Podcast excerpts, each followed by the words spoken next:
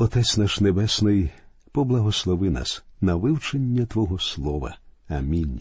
Нагадаю, друзі, що ми вивчаємо Євангелію від Марка, і сьогодні перед нами одинадцятий розділ. Ми підійшли до останніх днів земного життя нашого Господа. Одинадцятий розділ розповідає нам про три дні, які провів Ісус в Єрусалимі. Тут ми читаємо опис того, що прийнято називати славним в'їздом Ісуса до Єрусалиму. Однак я вважаю, що його прихід у святе місто зовсім не був славним. Дійсно, Ісус прийшов у це місто наприкінці свого земного служіння.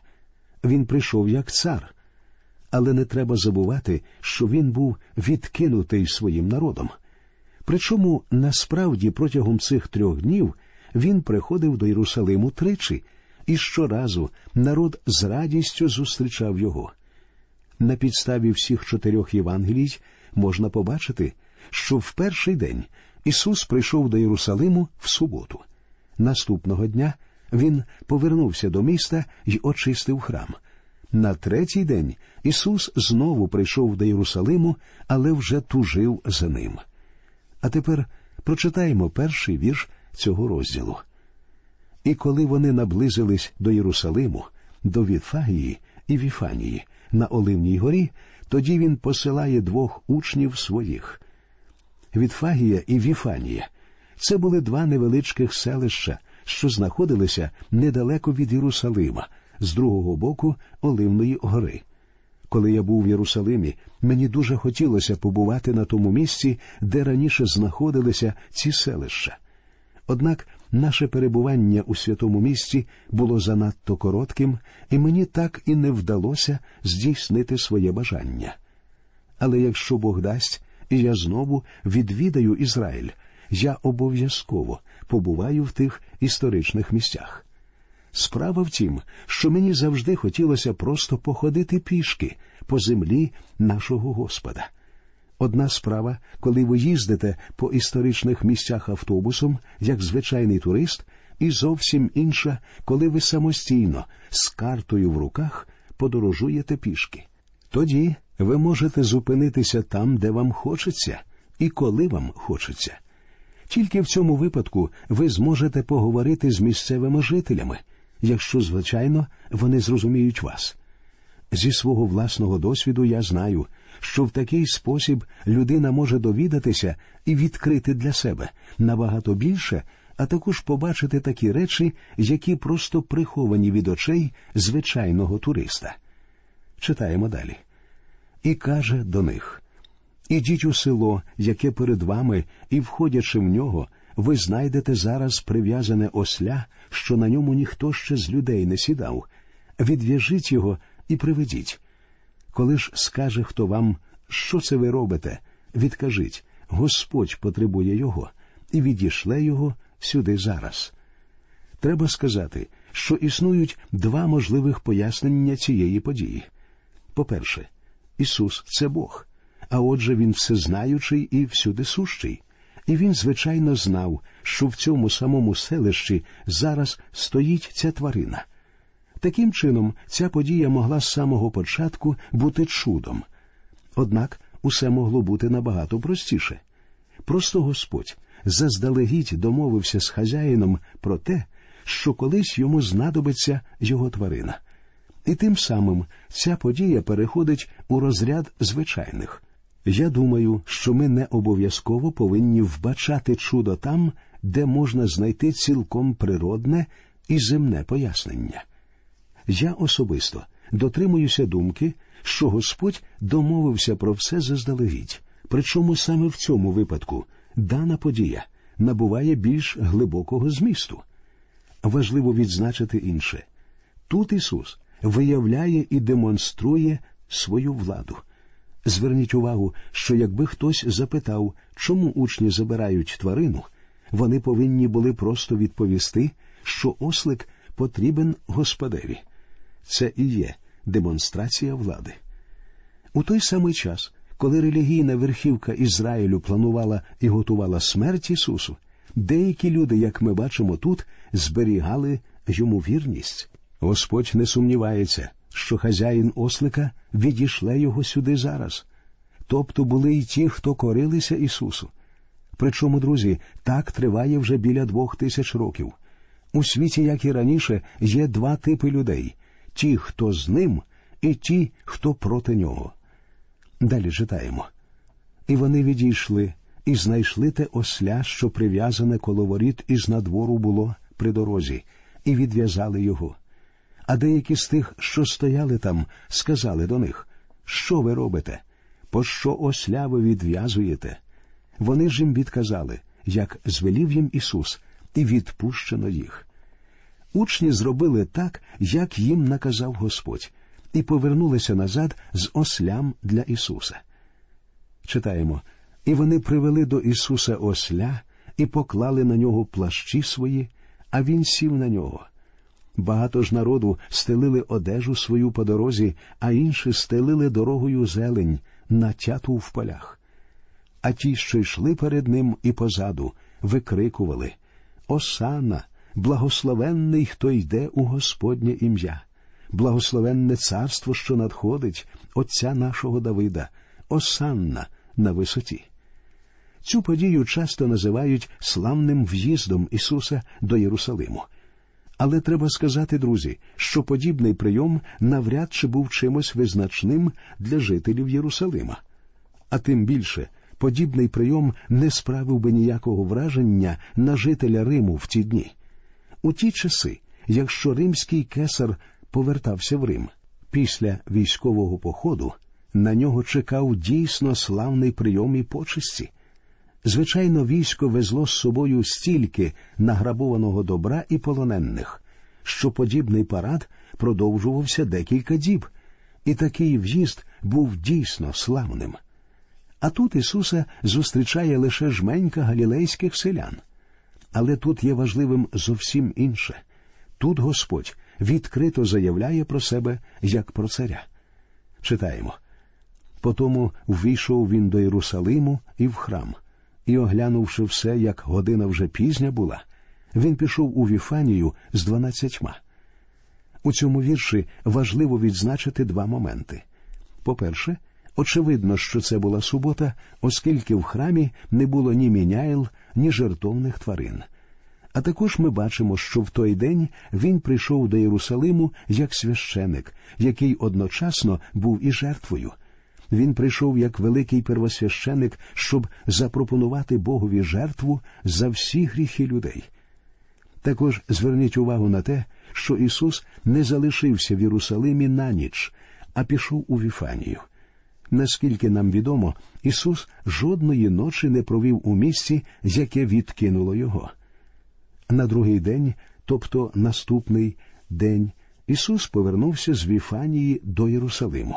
Цього дня на нього знову чекав славний, якщо дотримуватися прийнятої термінології, прийом.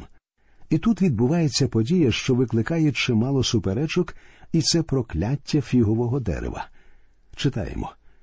А на завтра, коли вони вийшли з Віфанії, він зголоднів був, і, побачивши здалека фігове дерево, вкрите листями, він підійшов, чи не знайде на ньому чого. І, прийшовши до нього, не знайшов нічого, крім листя самого, не пора бо на фіги була. І озвався Ісус і промовив до нього, щоб більше ніхто твого плоду не з'їв аж повіки, а учні його все те чули. Я думаю, друзі, що це фігове дерево уособлює народ Ізраїлю в цілому.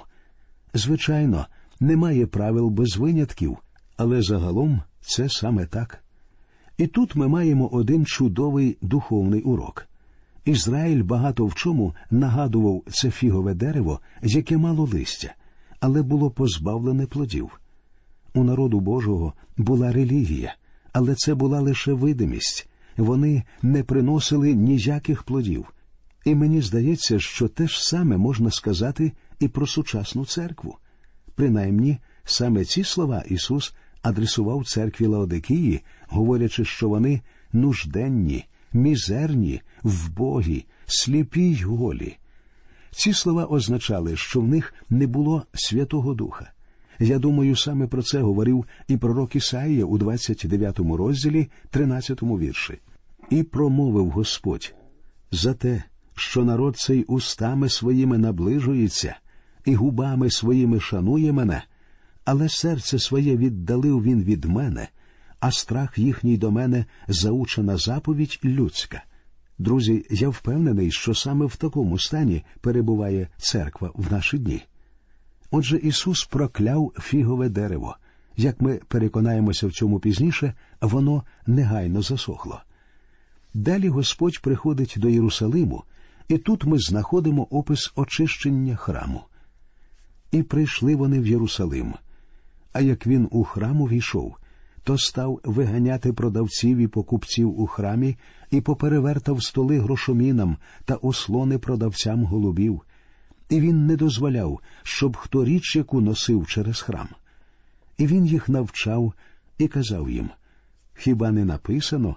Дім мій буде домом молитви в народів усіх, ви ж із нього зробили печеру розбійників. І почули це первосвященники й книжники, і шукали, як його погубити, бо боялись його.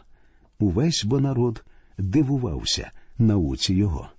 Іоанн у своїй Євангелії розповідає нам, що Ісус виганяв із храму нечестивих торговців два рази на початку і наприкінці свого служіння. Дана подія відбулася на другий день перебування Ісуса в Єрусалимі. Це був перший день тижня, а тому міняйли вже зайняли своє звичайне місце в храмі. Справа в тім, що в Єрусалимському храмі ходили особливі храмові гроші. Коли чужоземці приходили до Єрусалиму, вони не могли розплачуватися в храмі своїми грошима і були змушені звертатися до послуг міняйл. Зрозуміло, що при обміні грошей стягувався певний відсоток. Звичайно, це була плата за послуги, і в цьому немає нічого поганого. Але як ми бачимо зі слів нашого Господа, це місце перетворилося в печеру розбійників, тобто обмін перетворився в тривіальне здирство. Як ми бачимо, друзі, прихід Ісуса як Месії до Єрусалиму зовсім не був славним. Господь був відкинутий, і особисто мені не подобається назва славний, тим більше, що вона суперечить Біблії. Але одного разу, друзі, настане день, коли Ісус прийде знову, і як написано в першому посланні до Солонян в четвертому розділі, 16 і 17 віршах, при голосі Архангела та при Божій сурмі зійде з неба. І перше воскреснуть умерлі в Христі, потім ми, що живемо й зостались, будемо схоплені разом із ними на хмарах, назустріч Господню на повітрі, і так завсіди будемо з Господом. За дві тисячі років, що минули з тих пір, до Христа прийшло багато мільйонів людей. І коли відбудеться подія, про яку пише апостол Павло в посланні до Солунян, це буде дійсно славний прихід. Хоча саме підхоплення відбудеться миттєво, пройде чимало часу, перш ніж віруючи всіх часів, із тріумфом увійдуть слідом за Ісусом до Нового Єрусалиму, свого нового дому. Що за чудова і славна мить це буде. Це дійсно буде тріумф. А тепер настає третій день. Читаємо 20 і 21 вірші. А проходячи вранці, побачили фігове дерево, усохле від кореня. І, згадавши Петро, говорить йому Учителю, глянь, фігове дерево, що прокляв ти, усохло. Ця подія точніше здивування апостолів змусило Господа дати своїм учням настанови відносно молитви. Ми знаходимо їх у віршах з 22 по 26. А Ісус їм у відповідь каже Майте віру Божу. Справа в тім, друзі, що першим кроком у молитві повинна бути віра в Бога. У посланні до євреїв ми з вами зустрічаємо той же самий принцип читаємо догодити ж без віри не можна. І той, хто до Бога приходить, мусить вірувати, що Він є, а тим, хто шукає Його, Він дає нагороду. Якщо людина не вірить у Бога, то скептики виявляються абсолютно праві, говорячи, що молитва це розмова із самим собою. Віра в Бога, друзі, це перший крок. По правді кажу вам як хто скаже горі оцій, порушся та й кинься до моря, і не матиме сумніву в серці своїм, але матиме віру, що станеться так, як говорить, то буде йому. Цей вірш дуже часто невірно тлумачиться в наші дні. Християнину немає потреби силою молитви пересувати гори. Однак віруючому в наші дні потрібні особливі сили, щоб жити, долаючи щоденні проблеми і турботи, що по величині ані трохи не менше, ніж реальні гори. Саме тому апостол Павло молився про Ефесян, щоб він дав вам за багатством слави своєї силою зміцнитися через духа Його в чоловікові внутрішнім. Послання до Ефесян, третій розділ, шістнадцятий вірш. Тому я ніколи нікого не закликаю молитися про те, щоб навчитися пересувати справжні гори. Я сам живу недалеко від гірського масиву і часто милуюся цими величними скелястими пейзажами. Було б шкода зіпсувати настільки чудовий вид. Так що пересувати реальні гори це не наша справа.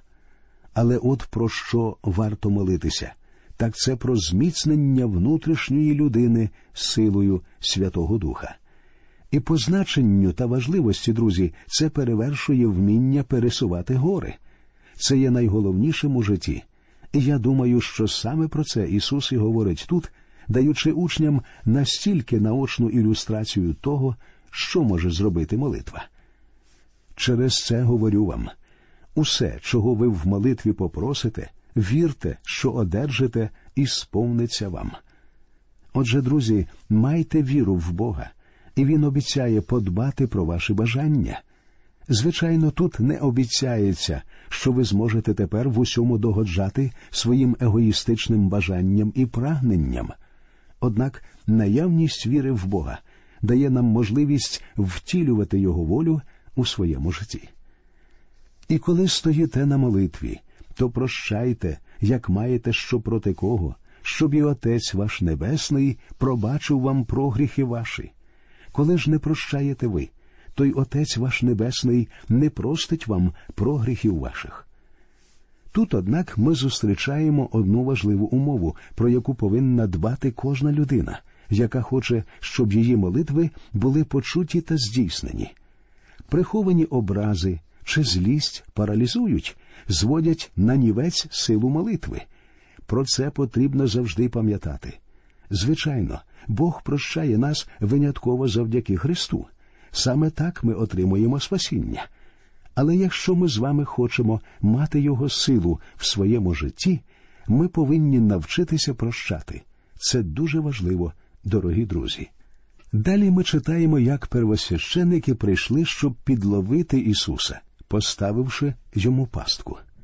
І знову прийшли вони в Єрусалим. Коли ж він у храмі ходив, поприходили первосвященики й книжники і старшини до нього, і сказали йому, якою ти владою все оце чиниш, і хто тобі владу цю дав, щоб ти це робив? Ви, напевно, вже звикли до того, що його супротивники у своїй ненависті не відступають від нього ні на крок, весь час умишляючи лихе. Тут ми бачимо, як вони беруть під сумнів його владу, це було цілком логічним і обґрунтованим з їх боку. Вони були офіційними представниками релігії свого часу, і духовна влада знаходилася в їхніх руках. А оскільки вони не наділяли Ісуса ніякими повноваженнями, їхнє питання було закономірним чиєю владою Він робить все. А Ісус відказав їм Запитаю я вас одне слово і відповідайте мені, то й я відкажу вам, якою я владою це все чиню. Іоаннове хрещення з неба було чи від людей? Відповідайте мені. Це було гарне питання, яке захопило первосвящеників зненацька. Якби вони відповіли, що хрещення Іоанна Хрестителя робилося владою з небес, то, звичайно, наступним логічним запитанням було б чому ж вони не прийняли його? А якби фарисеї відкинули владу Іоанна Хрестителя, вони настроїли б проти себе народ, що шанував Іоанна. Вони ж міркували собі й говорили коли скажемо із неба, відкаже, чого ж ви йому не повірили. А як скажемо від людей, то боялися народу, бо всі вважали, що Іоанн був по правді пророк. І сказали Ісусові в відповідь Не знаємо.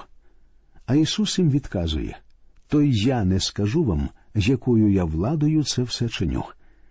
Як ми бачимо, вони ухилилися від прямої відповіді на питання Ісуса, пославшись на незнання.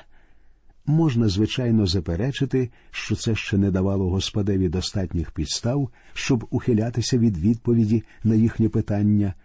Однак потрібно пам'ятати, друзі, що первосвящеників зовсім не цікавила відповідь. Вони лише намагалися піймати Ісуса в пастку. І навіть якби він тоді відповів їм, вони все одно не прислухалися б до Його слів і до Його вчення. Отже, Ісус не відповідає їм нічого тому, що просто мудро уникає приготовленої для нього пастки. Причому для мене один з найбільш вагомих доказів Божественності Ісуса це те, як Він обходиться зі своїми супротивниками.